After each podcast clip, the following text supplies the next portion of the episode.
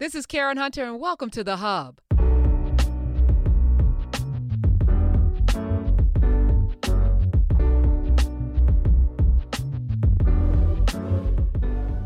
Really excited to talk to this woman. Why? Because several years ago, uh, one of my, my, my buddies, Tracy Sherrod, was like, hmm, what's up, girl? I was like, hey, I got a book that you need to read. And I was like, what is it? And she gave me this book, Wench. And I was like, oh, not another book about enslavement or somebody in bondage. This slave trauma porn. Enough already. And then I'm reading it and I couldn't put it down. I think I read it in one day and it messed me up. It was it was all of the things. And I was like, I got to get this woman on the sh- on the show at some point. Well, she's here today. Uh, author of Wench she also did the remix or the redo of 12 Years of Slave. And she's got a new book called Take My Hand. Let me welcome the great Dolen Perkins Valdez. Hi. Hi there. Welcome. Thank you. Thank you. All right. Before we get into this book and, and Tracy and Wench and all of this, where, where are you from originally? Memphis. Memphis, Tennessee. Okay. So growing up in Memphis, Tennessee with the name Dolen Perkins Valdez, is that your your given name? Is, did you always have that hyphenated? Or was Mr. Valdez? Is there Valdez? Somebody talk to me. Valdez is the husband. And, okay. Uh, okay. Perkins, yes, okay. is Perkins is name. okay. All right. Now, growing up in the South at the time that you grew up, uh, to envision yourself as an author, who was who was that inspiration? Was it Toni? Was it Zora? Was it Alice? Who who or was it somebody else? Well, you know, growing up, I didn't know anything about a Toni Morrison, right? I didn't know anything about a Alice Walker. They didn't teach those writers in school. There was no, now a lot of high schools have African American history. My high school didn't have anything like that. Um, my parents were not literary people, so they didn't know anything about a Toni Morrison. I didn't encounter those women until college.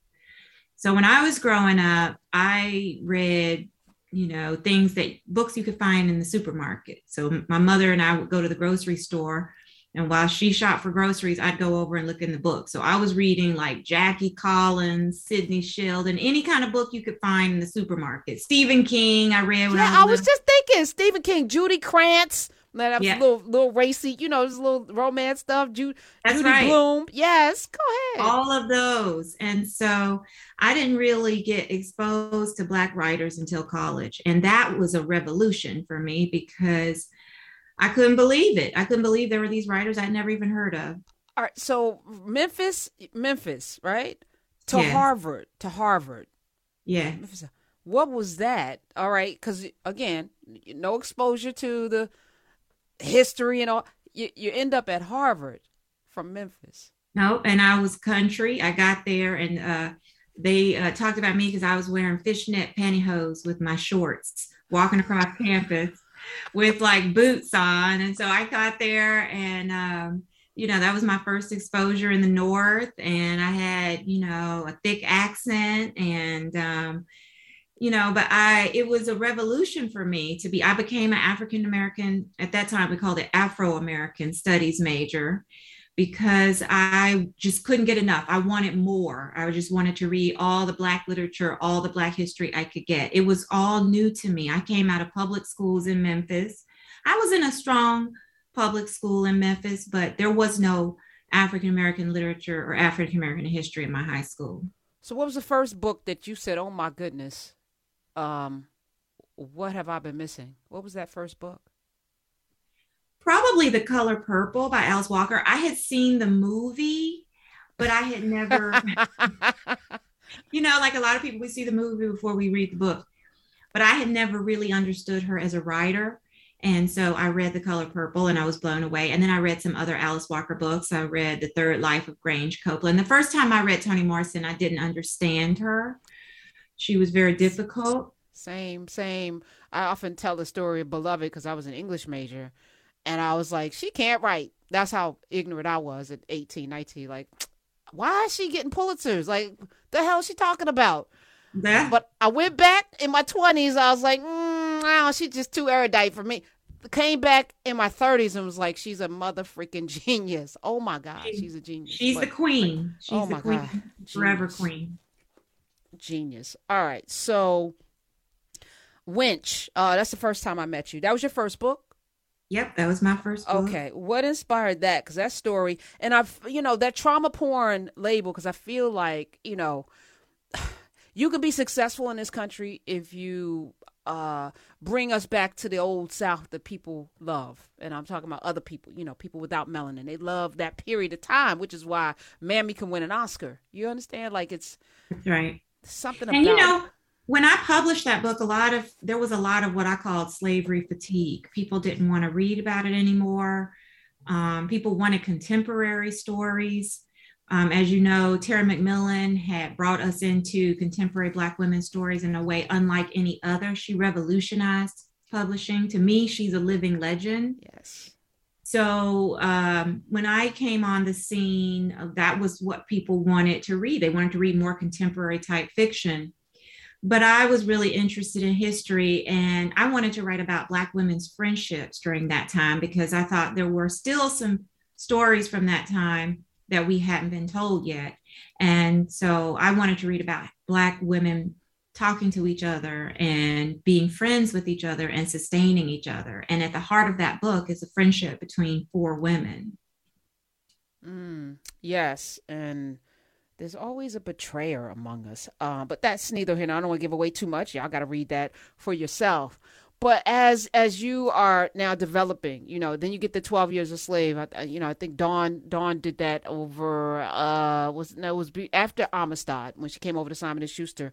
You Correct. did that there. Um, and and so w- when would you tap for that, and what were you thinking? Like, okay, now I'm the slavery go to person.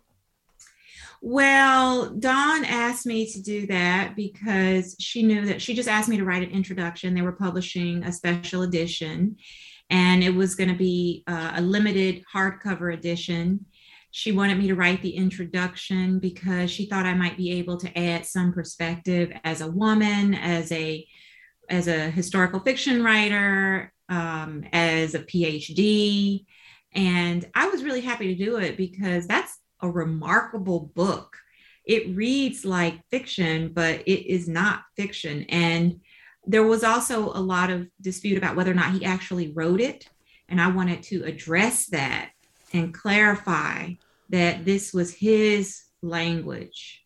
Mm, please tell us. We're talking with Dolen Perkins Valdez, and I read the book because it's public domain. It was public domain, and um, you could read it for free. And so I was miffed at the movie, which won, you know, an Academy Award uh, for I think Best Picture that year, or you know.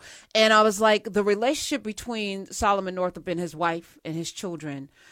It was more focused on, you know, him running away and Brad Pitt, but the relationship, which is when why when he got snatched, it was so gut wrenching because you know that this was a fully formed human being who was you know successful and and loved and loving and had this relationship and then they take you through the movie to the end sort of like that Celie, uh, you know, at the end when Celie and Nettie comes back and they Mama Bubba, you know, that scene at the end. It's like, no, no, there's so much more that y'all didn't focus on in this movie. That ah, so tell us about Sa- Solomon Northup in the way that uh, I think people who only watch the movie the way you saw the color purple would not understand unless they read the book.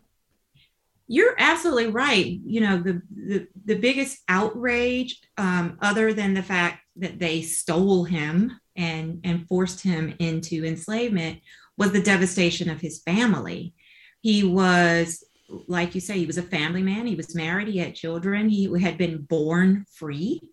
He lived as a free person, and um, the sort of devastation of that was that after he returned, after he did eventually win his freedom, he was a changed man and was never quite able to reclaim the kind of familial happiness that he had had before. It really devastated his life. Of course, the, the good news is that he wa- he did manage out of his own intellectual prowess, he did manage to escape slavery and he did manage to secure his return. But to me, the biggest outrage was against the family, which I think is sort of just one in a long line of assaults against Black families. I was just gonna say, Dolen, you know, that was a 12 year interruption. What does a 400 year interruption look like? That was a 12 year interruption. He could not get it together or couldn't get back to a place where the family could, you know, come together. What does a 400 year interruption look like? You know, it looks like mass incarceration. It looks like sentencing discrepancies. I mean, we just heard uh, Judge, soon to be Justice, uh, Ketanji Brown Jackson having to defend her sentencing record when all she was doing was trying to fairly sentence people. Um, and based on the guidelines, even that she had been given. So I think a 400 interruption looks like, you know, um, healthcare inequity, which is what my newest book uh, addresses. It looks like structural inequities, poverty, all of these things first hit Black families as family units. So let's talk about Civil Civil Townsend, Montgomery, Alabama. Let's let's talk about uh, this book take my hand and the inspiration for it, Dolen? So this book is set in 1973, Montgomery, Alabama, and it's about a young nurse who's just finished Tuskegee nursing school and has her first job at a family planning clinic. She wants to help women in her community have more reproductive control over their lives, but very soon she finds out that the clinic is not doing the work she thought it was doing. And she learns that there are two young girls who are her patients, 11 and 13 years old, who've been put on birth control. And one of them, the 11 year old, has not even begun her cycle yet. And Civil discovers this very early in the book, and she cannot believe it. So, what are they doing? Putting an 11 year old who has not had her period on birth control. We have to read the book to find out. Dolen Perkins Valdez? You know, it's it's not a spoiler. It's early in the book. They have her belief, the the main character, is that no one ever asked. They assumed. Um, I think Black children are often cast as older than what they are when they're just children, particularly Black boys, but Black girls too. And so they assumed that she was on her cycle, and they also assumed erroneously that she and her sister were sexually active, and neither of them has ever even kissed a boy. So it begins with her learning that that clinic, which is government funded, that has been put in this Black community, is hurting people. And these people are trusting them and believing that they're helping, but actually they're not. The book is called Take My Hand. Dr. Dolen Perkins Valdez. Let me be respectful because to go get that. Thank you. You don't have to call me that. No, I'm going to do that because you went and, and did that, uh, Dr. Dolen. Um, what inspired you to do this particular book and then talk? Because there's a lot of people listening who, you know, folk want to be writers, and there's a lot of writers listening uh, your process because I feel like anytime you put something out into the universe that's going to be there forever, it's your responsibility to make sure that there is something of value in that. Whether, you know, whether it's Confessions of a Video Vixen, that's a book that I did, uh, which if you read it, there's something of value in it because I think it's important. Even if I'm an ancillary participant or a ghostwriter, I'm going to make sure there's at least two or three kernels of knowledge or power in those books because they're going to be there forever. This is an important topic that we're suffering with right now. Um, but it's it's different than the other books that you've done, which have been mostly, you know, harkening back to enslavement in some way, or you know that that kind of that period of time. What was the impetus for this one? Well, I really just try to follow my curiosity. I was really curious about this moment. You know, it's inspired by this real life court case, Relf v. Weinberger, and the, the lives of two actual little Black girls who were sterilized without their family's consent. Um, Minnie Lee and Mary Alice Relf, who were in real life, they were 12 and 14. And I began by just thinking, I wanted people to know about it. Not enough people knew about this. At the time that it happened, it was all over every major newspaper in the country from the New York Times to the Washington Post, the Chicago Tribune. It was in um, Jet magazine. You know, that was what we read back in the 70s. It was in all the major uh, publications, this story about these two girls. But yet, so many of us now don't know about the case. It um, set a precedent for the rise of informed consent laws. But also, I know that there are still women now who are being sterilized without their consent. Most recently, in California state prisons, we learned that there were women, primarily of color, Black women, who had been sterilized without their consent. And, and that has been proven to actually be true. Um, but there's also been allegations of uh, immigrant women in detention facilities who are being sterilized without their consent, allegedly. So I believe that um, some stories just need to be told. Some people need to hear this that don't know about it. And that really motivates me to write. How do, how do you come across a, a case like this? You know, um, is it in your studies? You know, like what were you reading to come across Relf R E L F versus Weinberger? And in that first sentence, those those names are there and their ages, and it's stunning. It's stunning. It's really stunning. And the interesting thing about it is it's everywhere. It's not a hidden secret. Like if you were to Google my first book, Wench, about the resort in Ohio where they vacationed, you wouldn't find very much because that was sort of hidden in the archives. But this case is all over. If you Google this, it's all over the internet. It's all over YouTube. It's if you're watching a documentary, quite often they will flash footage of those sisters because there's lots of archival film of them. And it was always sort of a side note. It was uh, it never received the kind of central attention that the Tuskegee syphilis experiment did. We've seen the Tuskegee syphilis experiment on screen. We've seen the movie. We know a little bit about it. Most of us know a little bit about it if we don't know all the details. But this kind of thing was always sort of a passing note.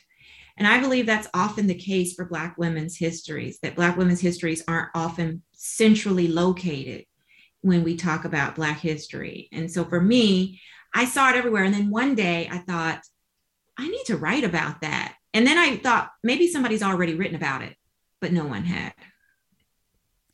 That's amazing.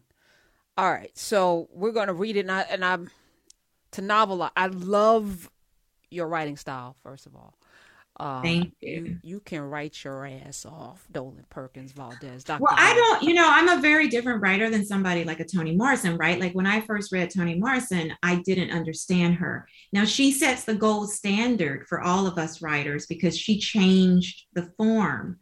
My writing is, you know, I like to think of myself as a kitchen table writer, right? And I do literally write at the kitchen table. That's sometimes the only place to find in my crazy house.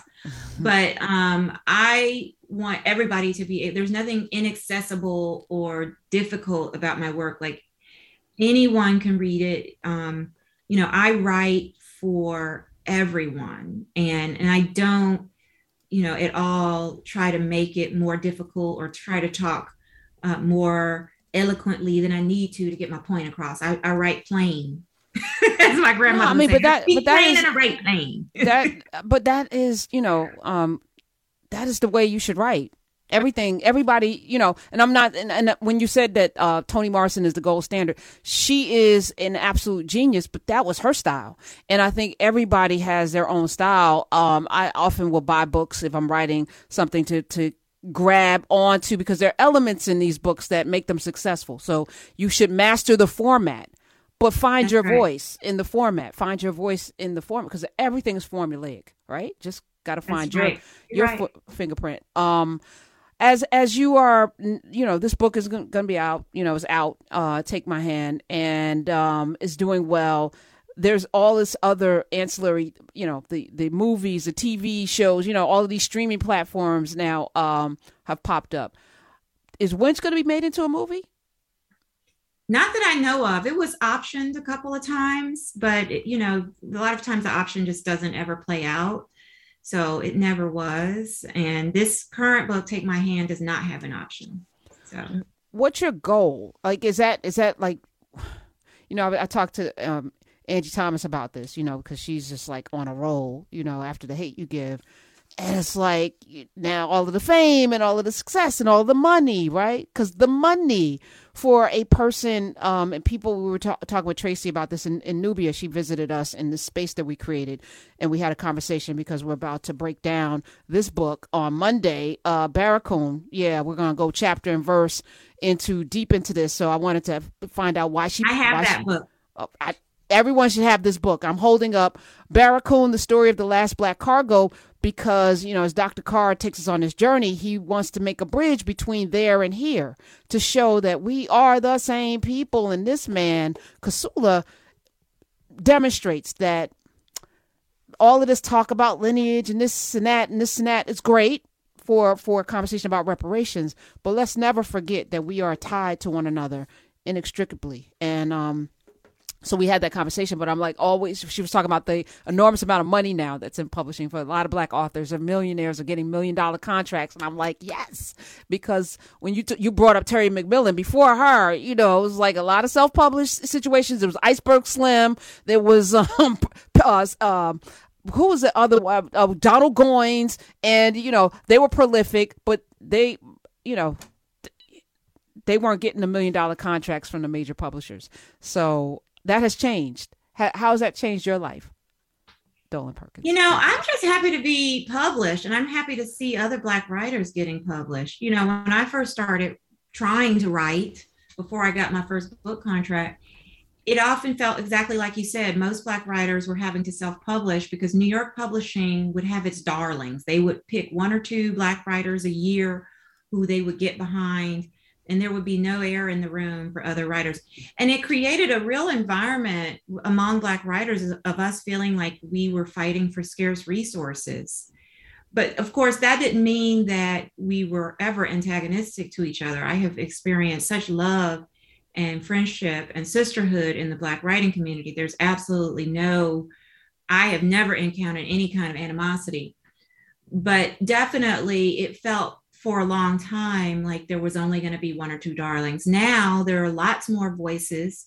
People have a lot of choices. I was just telling somebody on Instagram, Black Bookstagram is on fire. The Black Bookstagrammers are just doing everything to promote Black books, and I'm getting a lot of recommendations there. We've got Black fantasy writers, Black YA, Black romance. You know, we still have Black for people who like Black inspirational. So I feel that we are, uh, you know, having a, a renaissance of some sort, and I hope it lasts. Yeah. And I hope it grows because I think there's even more space in the market. People want our stories. And not everybody wants to read history. I write historical, but I also read other things, you know. Because we're we're you know, I think it's here forever because I think for the first time, unlike other periods of time, we actually have power as well. We drive markets. Those That's books, right. your your books are primarily driven by us, which means you don't need them. They need you. The publishers want to sell books. It's it's capitalism. Supply and demand. If that's the demand, they're going to follow it. It used to be they dictated what your demand was going to be, but they can't do that any longer because, as you mm. mentioned, Angie Thomas will come out of nowhere. Once there was like one blip, like a Tyler Perry movie would be number one, they're like, okay, that's an anomaly. Now you can't even stop it. So I think That's if right. we keep and if we keep the energy of collaboration and community and not get caught up in the scarcity model, which is what they they bank on, we're gonna be fine. We're gonna be fine because these publishing houses are dwindling, and black books are the ones that are saving many of these houses. So That's true. Step Now we just need more Black editors. like yes, Tracy Sherrod. I Yes. mean, now Ron Davis has left the publishing world, and we Mhm. need to. And and part And of what they're going to have to do is mentor young, aspiring Black editors, eh, so that they can rise through the ranks. We need more. I mean, I go to publishing events, and I just don't see any. And the you know, I see Black writers, but I don't see Black editors. and that, and I'm glad you said that because I'm, uh, you know, one of the reasons why I'm not in publishing anymore is because I'm, you know, I'm exhausted and I couldn't do all of the things, and I'm not an editor, Yet I was, you know, reduced to editing like Kris Jenner's book and a host of other books, and I'm like, I'm not even an editor. We need we need people who love the words as much as they love to write to also want to make other people's words sing. Dolen, thank you for for coming through today. Take My. Hand is the book. Dr. Dolen Perkins Valdez is the author. Get the book, get the book, get the book, and come on back. Come on back. Thank you so much for having me. My pleasure.